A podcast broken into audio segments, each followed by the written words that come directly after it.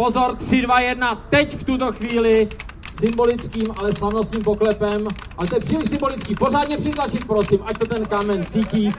Zahajujeme stavbu dálnice D35 na úseku Křelov Slavonín, je to druhá etapa a moc pomůže městu Olomouc, ale i transitní dopravy. Řídil poklepání na základní kámen mluvčí ředitelství silnic a dálnic Jan Riedl. Generální ředitel Radek Mátl neskrýval 16 let spoždění ani problémy. Všichni víme, že zde byl historický problém z hlediska trasování samotné dálnice a ty spoje s obcí Přelo byly velmi komplikované. Díky tomu se prostě muselo udělat potom to provizorní řešení, které zde sloužilo spoustu let, působilo ty obrovské problémy a jsem rád, že ve výsledku se nakonec našlo teda kompromisní řešení a de facto od toho roku 2016 považuji tak jako takový restart a od té doby ta příprava proběhla velmi hladce a, a bez problému. Starosta obce Křilov Břuchotín David Šafář za starosty a nezávislé je rád, že se stavba rozjíždí. Problémy se řešily, ale vnímáme to, že dojde k odklonu dopravy, s tím zápasila i naše obec po dlouhou dobu. V rámci toho projektu budou protilukové zábrany realizovány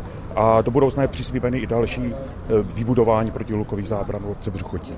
Potvrdil to i generální ředitel Radek Mátl. Jakmile samozřejmě zde bude puštěn provoz za ty dva roky, tak dojde jako na všech stavbách tomu tak dochází k přeměření hluku. Pokud by překročeny byly limity, tak rozhodně protilukou si dostavíme. Úsek mezi Křilovem a Slovonínem usnadní bezpečné spojení Čech, Moravy a Slezska. Celá dálnice D35 by měla být podle generálního ředitele Radka Mátla hotová v roce 2029. Z Olomouce Blanka Mazalová, Český rozhlas.